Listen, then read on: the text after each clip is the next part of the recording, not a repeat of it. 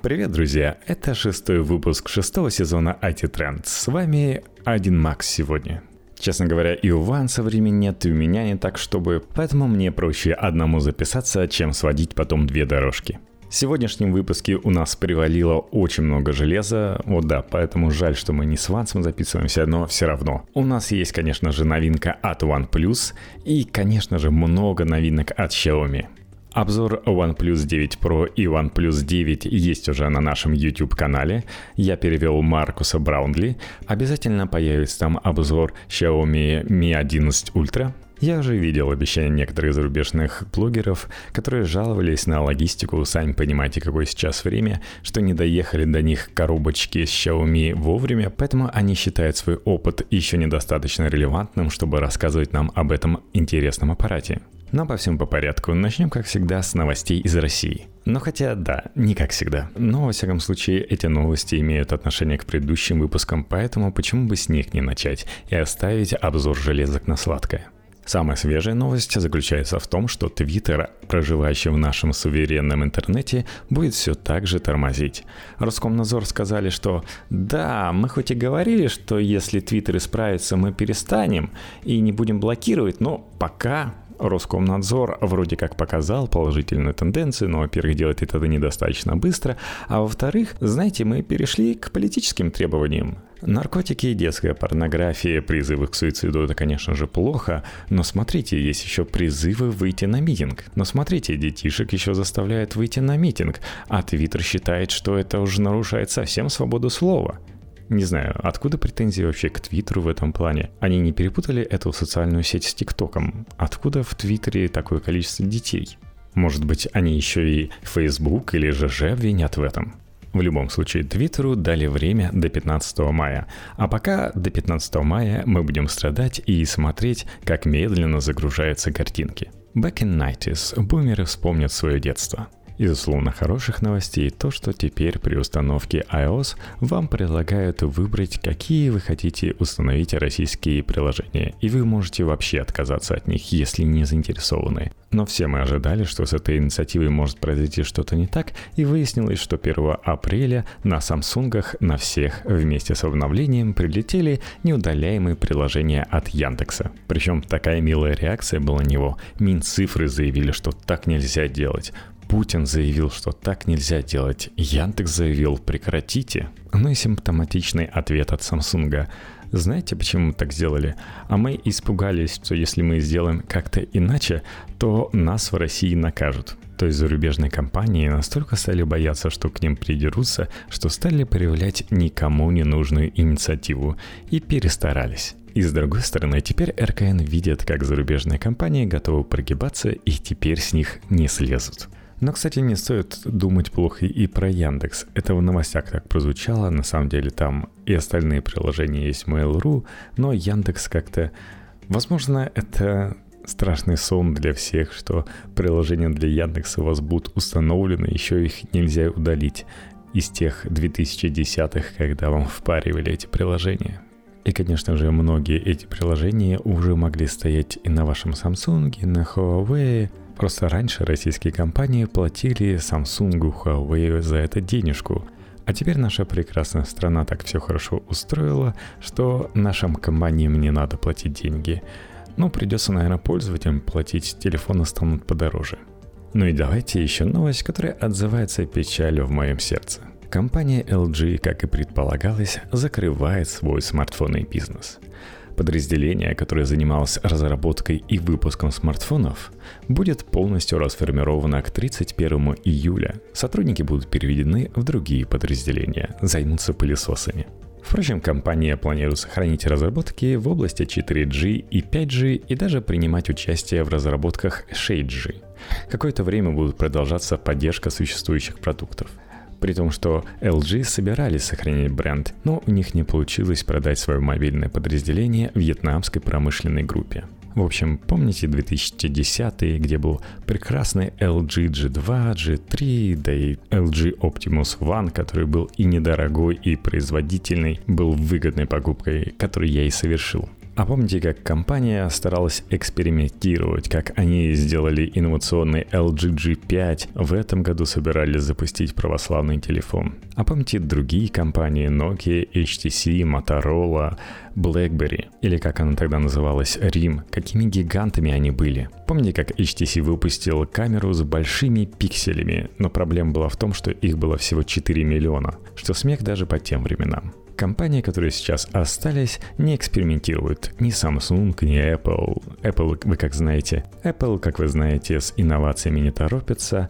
120 Гц в дисплеях появится DiJobs только в этом году.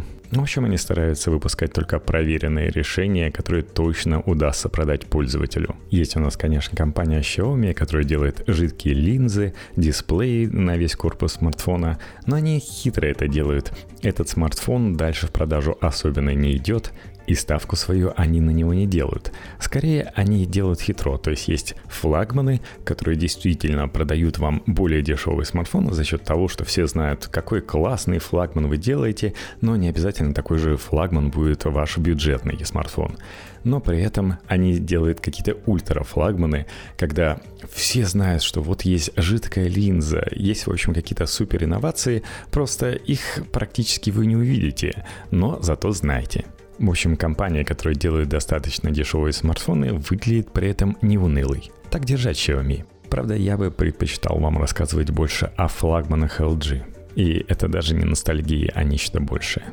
А, кстати, давайте еще новость упомянем про Павла Дурова, что он собрал все-таки миллиард, и РФПИ тогда заявили, что они в том числе инвестировали в Telegram.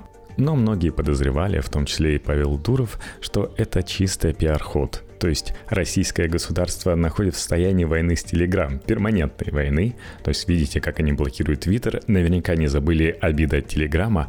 И просто сейчас эта война на время перешла из технической фазы, которую Россия проиграла, в пиар-фазу. Но вы сами слышали про гибридные войны, про информационные войны, и сейчас пиарщики получают явно неплохие деньги, и они придумали гениальную идею. А давайте вбросим, что РФПИ инвестировала деньги в Телеграм. Во-первых, такая небольшая гордость, о, молодец, Россия вкладывается в правильное дело, а с другой стороны, смотрите, а Телеграм берет деньги у России. Это заставляет задуматься, а так ли надежен Телеграм? Сами знаете, что Россия страна конспирологов. У нас тут многих хлебом не корми, конспирологическими идеями корми. При том, что, как мы с вами понимаем, эти деньги, которые, как утверждает РФПИ, вложены через дубайский фонд, они составляют всего лишь процент от этого миллиарда. И если это действительно правда, то это не первичное, а вторичное размещение. То есть РФПИ вкладывают в дубайский фонд и уже сами не следят, а куда там дубайский фонд будет дальше их вкладывать деньги, главное, чтобы вкладывал их в рост. Вообще, кстати, упоминают, что сейчас деньги РФПИ являются достаточно токсичными. Помните Sailfish, в который вложился РФПИ, на который рассчитывала Россия как на национальную мобильную операционную систему?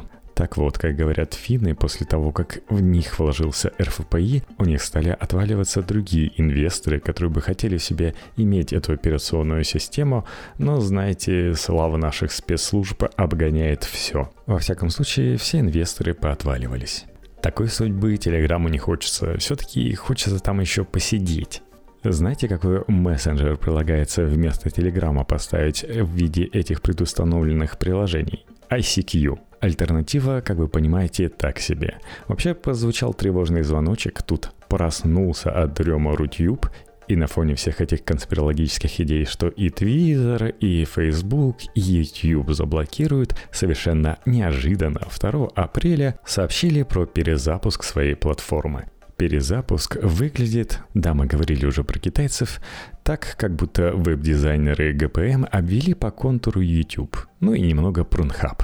Наконец-то убрана обязательная регистрация, в буквальном смысле убивавшая сервис последние несколько лет. Но, надеюсь, все-таки закон о входе в социальные сети по паспорту и сочтут ли RuTube социальной сетью или русская социальная сеть не будет такого требовать. Также расширены возможности загрузки пользовательского контента. Привет, Вилса. Приложение, правда, еще мартовское, но обновление не за горами. RuTube повернулся к юзеру фейсом и усиленно делает вид, что он теперь френдли, а не просто хостинг для телеканалов Газпрома. Хотя на самом деле, по сути, историю у YouTube и RuTube по времени примерно одна и та же. То есть, как видеоплатформа, YouTube запустился в 2005 году, а RuTube в 2006. Разница всего ничего. В нескольких эффективных менеджеров. В последнее время особенно RuTube убивало обилие рекламы. То есть вы вначале заходили по ссылке, вам показывали много рекламы, а потом сообщали, что, чтобы посмотреть сам ролик, вам нужна регистрация. Рекламу, да, можно смотреть было без регистрации. Но сейчас пришла модернизация. Да, если РКН с требованием и замедлением работы перейдет от Твиттера к Ютубу, то Ютубу не сдобровать. Представьте себе, что ждет видеохостинг, который крайне чувствителен к скорости работы интернета, как для показа контента, так и для передачи данных пользователей. Особенно если UGC сжимается не на устройстве, а самим сервисом. Если Твиттеру или Телеграму хватало щелей глобальной сети для устойчивой работы, то для замедления отправки и приемки тяжелого видеоконтента будет достаточно стабильного физического урезания пропускной способности мобильного и проводного интернета. А уже на этом РКН видяшки с Твиттера съел. Это, конечно, нам ни о чем не говорит. Возможно, RuTube просто такой ожидает этого и решил вложиться деньгами. Ну или подать наверх знак, что мы готовы, можно выключать YouTube. Поддержите, так сказать, отечественного видеохостера. Мне это особенно обидно. Я, конечно, не смогу похвастаться этими цифрами, но за 2 последних видео я получил где-то 70 подписчиков, но это приблизительно 30% от того, что у меня до этого было. Выяснилось, что люди с удовольствием смотрят видео про OnePlus, но и хвалят мою озвучку этого. Причем я так повелся, я выпустил длинное видео про OnePlus 9 Pro, и мне в комментариях сказали, а вот если бы видео было про OnePlus 9, то было бы намного более здорово. Я выпустил видео про OnePlus 9. На самом деле тяжелая работа человека-оркестра, это все перевести, озвучить, собрать видео, при том, что я делаю это относительно нечасто. И какого-то ни было автоматизма еще не выработал, и с учетом того, что мне сейчас приходится изучать чешский, перевод с английского выглядит немного тяжелым. В голове такая смесь языков. Да, я могу смотреть видео на английском, но при этом, если это надо перевести для кого-то на русский, вы знаете, что это часто бывает тяжелая задача. Иногда помогают субтитры, но знаете, к OnePlus 9 Pro нет субтитров. Почему-то Маркес Браунли их закрыл, хотя при этом и к OnePlus 9 они были. Они помогают хотя бы тем, что если ты не расслышал какое-то слово, или просто когда ты в голове что-то переводишь, тебе классно видеть перед глазами все предложение, чтобы не вспоминать, а что было сказано несколько секунд назад. В общем, немножко про мой облом. Когда я выпустил видео про OnePlus 9, оно набрало 100+ просмотров.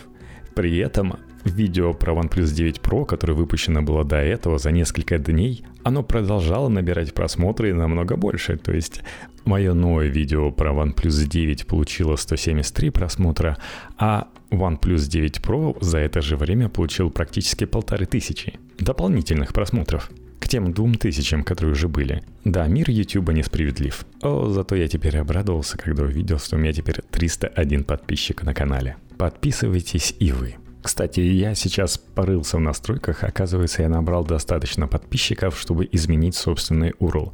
Почему-то не дает что-то изменять с названием IT-Trend. Можно только добавлять какие-то буквы или цифры после IT-тренд.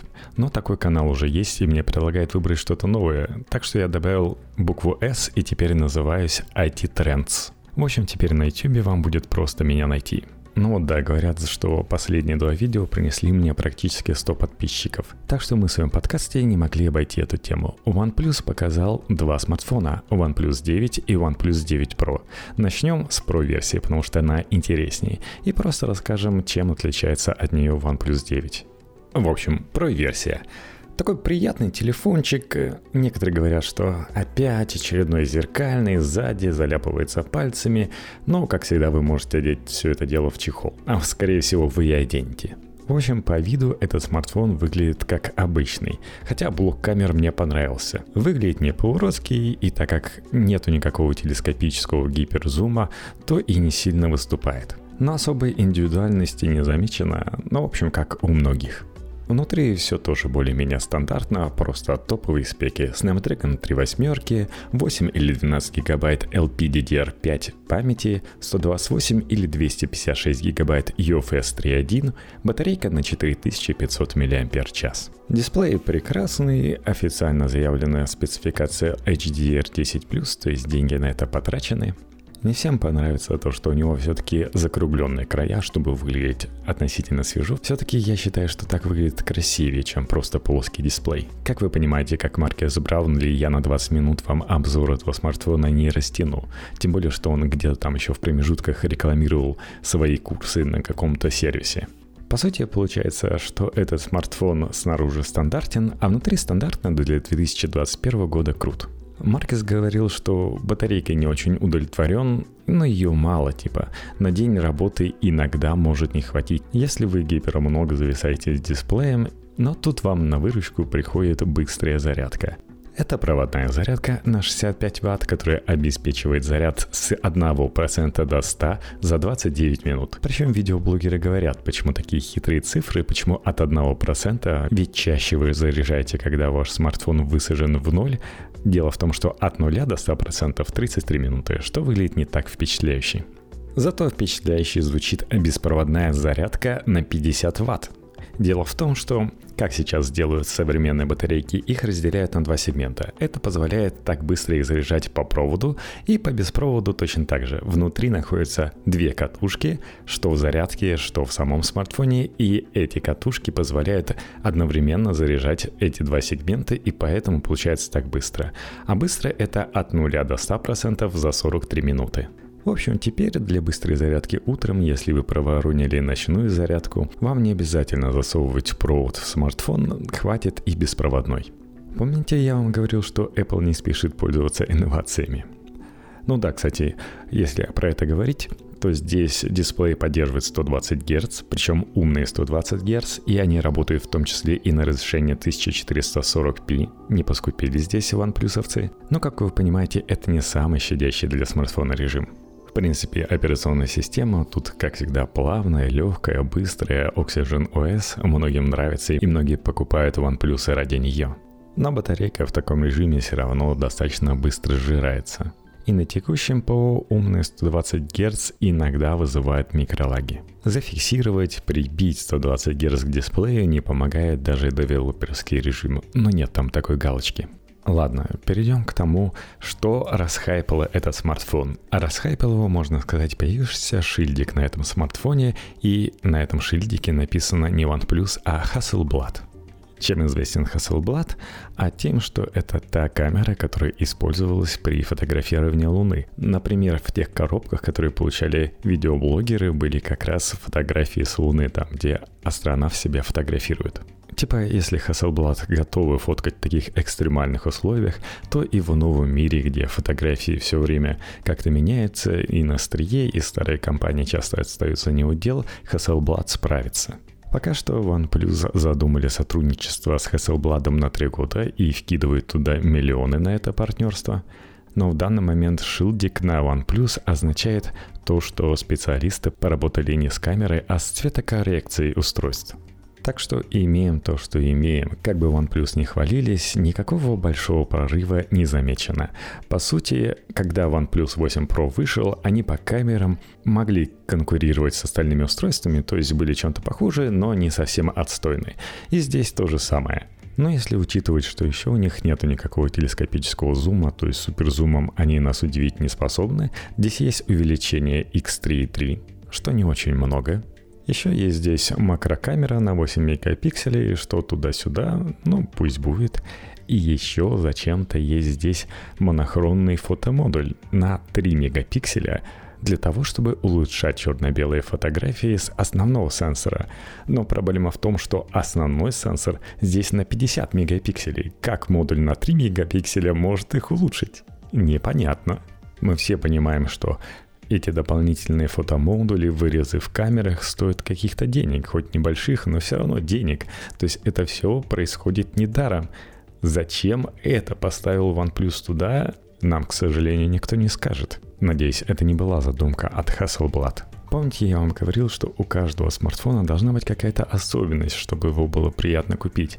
Здесь этой особенностью является широкоугольная камера, или, как сейчас принято говорить, ультраширокоугольная, потому что основную камеру и так считают широкоугольной. По сути, мы имеем самую лучшую ультраширокоугольную камеру на этом рынке. Во-первых, у нее практически такой же фотосенсор, как и у основной камеры, то есть фоткает она очень хорошо. Светосила, цветопередача, как я уже говорил, с помощью Hasselblad. Здесь отменные. Синхронизация с основной камерой тоже хороша. То есть, когда вы переключаетесь между основной камерой и широкоугольной в видоискателе, вы заметите, что тени и цвета особенно не прыгают. Это заметно особенно на фоне телефотокамеры, где сразу же появляется чуть другое освещение, чуть другая гамма цвета. Также на текущем ПО многие говорят, что баланс белого даже лучше, чем на основной камере. То есть основная камера иногда синит, иногда это даже в тему, то есть это интересный цвет получается. Но вот ультраширик всегда передает цвета более правильно. Они вообще говорят, что да, у нас более естественные цвета, чем на других смартфонах, спасибо Hasselblad, но в результате получается цвета достаточно приглушенные. Например, оранжевый цвет может быть не совсем оранжевым, не таким ярким оранжевым цветом, а таким приглушенным. С другой стороны, в фоторедакторе это вам позволяет большую возможность разгуляться. И еще, возможно, стоит сказать спасибо Hasselblad'у, у этого ультраширика, чем он и хорош, уменьшена аберрация по сторонам. То есть фотография выглядит более естественной.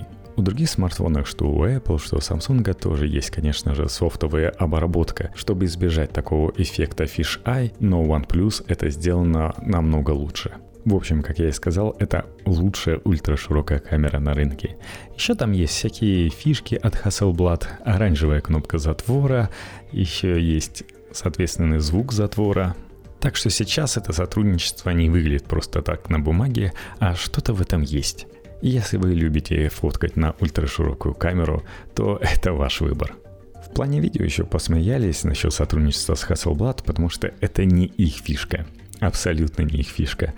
Но некоторые видеоблогеры говорят, что видео хорошо получается в ночное время. Там, где iPhone или самсунговский смартфон будут хорошо передавать там небо, что-то яркое на фоне, а людей, которые перед вами будет очернять их лица, OnePlus справляется лучше.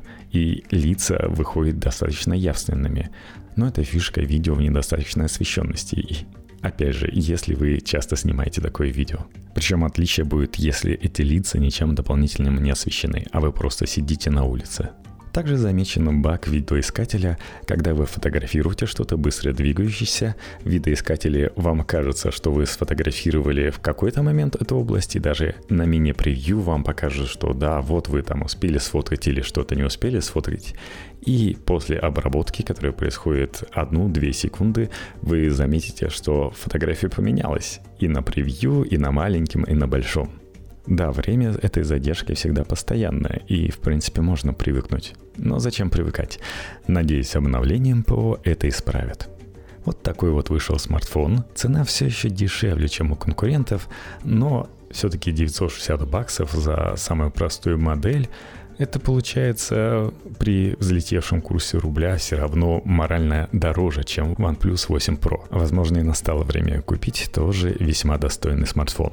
Но все равно держите в голове, если вы поклонник марки и ее операционной системы, то когда цена припадет, вполне можно покупать. Причем зарядка на 65 Вт находится в коробке, а вот аксессуары беспроводной зарядки на 50 Вт за $70 вам придется прикупить. В этом плане можно посмотреть в сторону OnePlus 9. Здесь у нас нет поддержки такой беспроводной зарядки, всего 15 Вт. Возможно, вы не хотите лишних трат, поэтому вам относительно все равно. Но вот проводная зарядка здесь на тех же 65 Вт. Ну и за счет того, что здесь максимальное разрешение дисплея всего 1080p, этот смартфон работает подольше. Причем с таким разрешением он может не пользоваться умным 120 Гц. Но и этих умных 120 Гц в этом смартфоне и нет. Это явно не дисплей LTPO, поэтому микролагов на нем не замечено. 120 Гц на нем всегда прекрасны. Да, дисплей в целом чутка похуже, но зато он плоский, что для многих будет большим плюсом. Корпус у него, ну так себе, такой поликарбонат, блестящий, тоже собирающий отпечатки пальцев. При этом рамка не стальная, как на большом брате, но в принципе все решается чехлом. По спецификациям это точно такой же быстрый смартфон, и им приятно пользоваться в этом плане. Основной сенсор чуть-чуть похуже, но в нем также много мегапикселей, и никто не отмечал, что фотографии стали хуже, чем у Pro-версии. И ультраширик все так же прекрасен, а вот телефотомодуль пропал. Ну, если вы не фотографируете в телефото, то в принципе вам зачем-то оставлена вот эта монохромная 3-мегапиксельная камера. Кстати, забыл сказать, что обе версии еще поддерживают съемку видео в 8К. В Европе младшая версия стоит 700 евро или 800 евро за более продвинутую модель, а за Pro-версию просит или 900, или 1000 евро, если вам нужно 12 гигабайт СУ и 256 гигабайт флеш-памяти. Некоторые сравнивают еще OnePlus 9 с S21. У него такой же пластиковый корпус, но при этом приятно выглядящий, этот гластик у них хорош и... реально металлическая рамка, а не пластиковое подобие. Вообще S21 красиво выглядит и есть телефотокамера. Дисплей у обоих плоским, но при этом самсунговский дисплей поярче будет. Но кто-то скажет, что быстрая беспроводная зарядка и, конечно же, Oxygen OS все равно зарешает. В любом случае, OnePlus уже заявили, что за 50 минут предзаказа они собрали $15 миллионов, и за первые 10 секунд реальных продаж собрали 45 миллионов. То есть по сравнению с OnePlus 8 у них спрос на 300% выше, если говорить про Китай. Если говорить про Европу, то это 140% превышение, а США на 95%. Такие вот циферки, то есть, чтобы мы с вами не говорили, реальные продажи тоже многое показывают. Ну и да, я совсем забыл сказать, что не Pro-версия поменьше в кои-то веки. Если Pro-версия это 6,7 дюймов, которые для нас уже стали стандартными, то обычный OnePlus 9 это 6,55 дюйма. А еще OnePlus показали конкурента Amazfit GTR 2 и Xiaomi Mi Watch, свои часики, то бишь. Они умеют синхронизировать такие данные, как тренировка, количество шагов, пульс, уровень насыщенности крови кислородом, а также периоды сна. При этом производитель обещает 110 различных спортивных режимов, включая плавание и паркур. Они имеют AMOLED-овский дисплей на 1,4 дюйма, разрешение 454 на 454 пикселя. Да, они круглые. Внутри 1 гигабайт СУ, 4 гигабайта флеш-памяти, аккумулятор емкостью 402 мАч, есть GPS, Bluetooth 5.0 и защита от воды по стандарту IP68. Предусмотрено 50 вариантов циферблатов. Да, там не стоит Android Watch, поэтому не закачать свои. Зато за счет этого они обеспечивают 14 дней автономной работы. При нормальном использовании, а если врубите GPS, то всего 25 часов, но тоже неплохо для часов, да? И конечно же, когда дело заходит о OnePlus, не странно, что здесь обещает быструю зарядку. Она позволяет при 20 минутах проходить в часах целую неделю.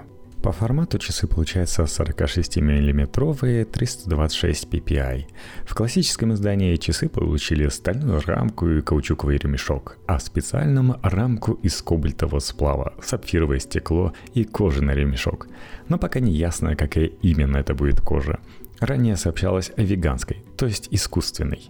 Продажи в США начнутся 14 апреля по цене $159. Нам же стоит ждать европейских цен, которые, конечно же, будут равняться 159 евро. Ну а мы переходим к другой китайской презентации, на которой показали еще больше устройств. Презентация должна была пройти целых 4 часа, но из-за проблем со здоровьем у генерального директора компании Xiaomi Ли Цзюня ее растянули на 2 дня. Если у OnePlus это 9-я линейка, то у Xiaomi это 11-я. Были показаны Xiaomi Mi 11 Ultra, Mi 11 Pro, Mi 11 Lite и новый Mi Fold с раскладывающимся экраном и жидкостной линзой. Также был представлен планшет Xiaomi Mi Pad 5, фитнес-браслет Xiaomi Mi Band 6 и флагманский ноутбук Xiaomi Mi Notebook Pro. Ну еще показали машинку и Apple AirPower. Чуть позже расскажу. Фух, отстрелялся. Эх, а мне бы подошел их новый трехдиапазонный Wi-Fi роутер Xiaomi Mi AX9000. Он поддерживает скорость передачи данных до 4804 мегабит в секунду. Ну и самое главное, эта скорость держится на расстоянии до 12 метров, через любые стены и препятствия, в чем именно и заключается моя проблема. Но начнем с ноутбуков. Флагманский ноутбук называется Xiaomi Mi Laptop Pro. Его диагональ экрана 15 дюймов. Это OLED-дисплей E4, то есть тот же тип панели, который используется во флагманских смартфонах Xiaomi. Максимальная яркость экрана составляет 600 нит, что очень неплохо. Разрешение составляет 3,5К. При плотности 261 пиксель на дюйм, соотношение сторон 16 к 10. 10-битная панель, 100% покрытие, бла-бла-бла, расширен динамический диапазон HDR и даже есть Gorilla Glass. Иногда дисплей ноутбуков все-таки царапается, особенно если вы имеете привычку носить их с собой. Это Core i5 по цене $990, который идет с 16 гигабайтами ОЗУ и 512 гигабайт SSD, и Core i7 по цене $1200 с тем же набором памяти. Также в мае обещали выпустить 15-дюймовый ноутбук на базе AMD Ryzen 5000H. Что там еще внутри интересного? Датчик отпечатка пальца на месте, аккумулятор на батарее емкостью 66 Вт/ч, она предусматривает быструю зарядку мощностью 100 Вт. Есть порт Thunderbolt 4 и два порта USB-C. Но и так как это не Apple, в коробочке еще будет лежать бесплатный расширитель портов. Он представляет из себя полноразмерный порт HDMI и USB-A. Ноутбук имеет толщину всего 16 мм. Корпус выполнен из авиационного алюминия 6 серии. Видеокартой выступает GeForce MX 450. 14-дюймовая модель Xiaomi Mi Laptop Pro имеет толщину 15,6 мм с массой 1,5 кг. Корпус точно такой же, разрешение ЖК-дисплея 2,5К с поддержкой частоты 120 Гц и соотношением сторон 16 к 10. USB-C всего один, так что подарочный расширитель портов пригодится. Версия на Core i5 с 16 гигабайтами ОЗУ и 512 гигабайт стоит $805. Версия на Core i7 $1065. Продаж ждать до 1 мая. Также есть 15-дюймовая и 14-дюймовая серия подешевле Xiaomi Mi Notebook Pro. Ну что же, перейдем к интересному, то, что я скорее всего куплю. У Xiaomi появился новый браслет Mi Band 6 версии. То, чем должна была быть 5 версия. Наконец-то дисплей на нем перестал быть небольшим прямоугольным окошечком и стал занимать большую часть браслета. То есть это теперь у нас не прямоугольник, а скорее такой овал. Теперь информации на дисплее в 1,56 дюйма помещается намного больше. На моем 4-м Mi Band и 1 дюйма нет. Но по сравнению с 5-м площадь экрана увеличилась на 20%. А на изображение стало лучше, и картинка качественнее, и 326 ppi, как Джобс китайцам завещал. В итоге, хоть дисплей увеличился всего на 20%, по сути элементов теперь можно расположить на 50% больше. Жалко, ярче не стал, это все те же 450 нит. Заявляет, что число циферблатов выросло до 130, а число активностей, которые распознают, до 6. Это бег, ходьба, беговая дорожка и велосипед, например. Раньше такой красоты не было, он не определял ничего автоматически и проявлял меньше инициативы. Но если говорить не про автоматическое определение, то всего записывать он может 30 различных типов тренировок. Обещает, что часы будут также следить за вашим сердцебиением и уровнем кислорода, что в наши ковидные времена хорошо. В общем, со всеми этими датчиками обещают работу порядка 14 часов, а если отключить отслеживание активности, то получится все 19. Да, поменьше стало. Пообещали поддержку быстрой зарядки, но с обычной зарядки... Кстати, да, теперь не нужно вынимать ничего из браслета, это магнитная зарядка, и заряжает она порядка за 2 часа. Прямой сертификации по IP68 нет, но хитрые китайцы, которые сэкономили на сертификации, пообещали, что браслет можно опускать на глубину до 50 метров. Ни высотомера, ни GPS там нет, но и цена в Европе всего 4000, это будет официально в России. У китайцев на AliExpress можно будет купить дешевле. В Китае продажи стартуют в апреле, а вот опять же официально в России продажи будут только осенью. Ну ладно, давайте перейдем к самому интересному, к смартфонам от компании. Вот здесь фишек достаточно, поэтому начнем мы с Xiaomi Mi 11 Ultra, самого крутого аппарата, особенно по версии DxOMark. Наверное, OnePlus было неприятно слышать цены, потому что они ниже того, что предлагает OnePlus, хотя часто у Xiaomi цены реальные потом отличаются. Сенсор размером 1 к 1,12 дюйма. Он от компании Samsung под кодовым названием Gen 2. Если сравнивать с OnePlus, то это такая большущая штука, в 5 раз больше того, что стоит в 12-м айфоне. В прошлом году подразделение Xiaomi, занимающееся разработкой камер мобильных устройств, разрослось до 1000 человек, а в этом году штат увеличили еще в 2 раза. И судя по камере Mi 11 Ultra, работники проделали очень хорошую работу. Сравнивают они ни много ни мало с Sony RX100M7. Типа со стороны смартфонов у нас конкурентов нет. Фотки на Xiaomi Mi 11 Ultra выглядят круче, но те, кто имел дело с компактной камерой от Sony, говорят, что, наверное, китайцы там выставили достаточно плохие настройки и фоткали на JPEG. Другие 2 камеры тоже неплохие. 2 OnePlus, не надо упарываться. Это ультраширик и телефото на X5, причем обещают гибридный сум до 120. Но сенсор уже будет поменьше, хотя тоже неплохой. Хотя светосила телефото как-то не восторгает. Обещают поддержку 8К видео, возможность сфоткать сразу же на 3 камеры одновременно и замедленную съемку до 1920 кадров в секунду, что неплохо. Великолепно. Надеюсь, качество видео при этом не пострадает. Также похвастались своей лазерной фокусировки. Система называется DT-OFF, и в отличие от многих, там не одна лазерная точка, а целых 64, что очень здорово. Чтобы показать еще чего-то необычного, чтобы качество ваших селфи улучшить, китайцы встроили и так не самую маленькую площадку для камер, дополнительный дисплей. Она и так уже огромная, почему бы и нет. Дисплейчик нужен для того, чтобы на основную камеру делать селфи, но еще умеет в Always On, где показывает, например, время, заряд и так далее. Кстати, показывает он заряд и при зарядке, что удобно. Умеет показывать входящие вызовы, и китайский голосовой помощник. Обещает, что если у вас останется 10% заряда и вы перейдете только на этот дисплей, то сможете использовать его 25 часов. Твиттер, к сожалению, на нем плясать нельзя. Размер дисплейчика 1,1 дюйма, а разрешение 126 на 94 точки.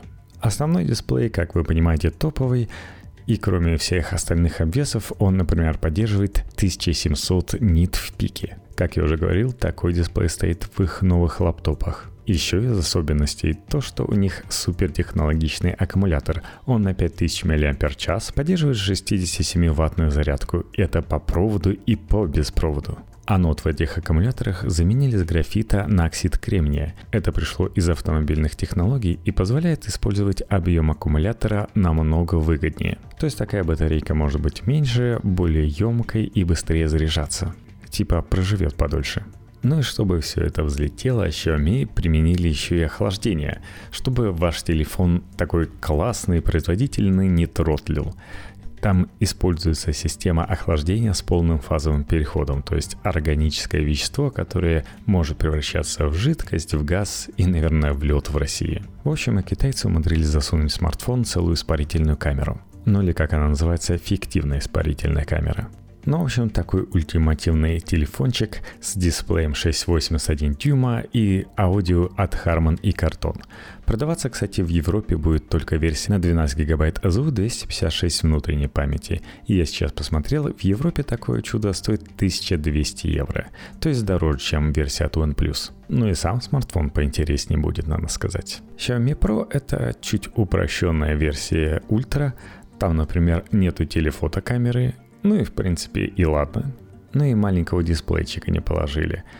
Основной дисплей тоже чуть попроще, там всего 1500 нит, а так это практически 1 в 1.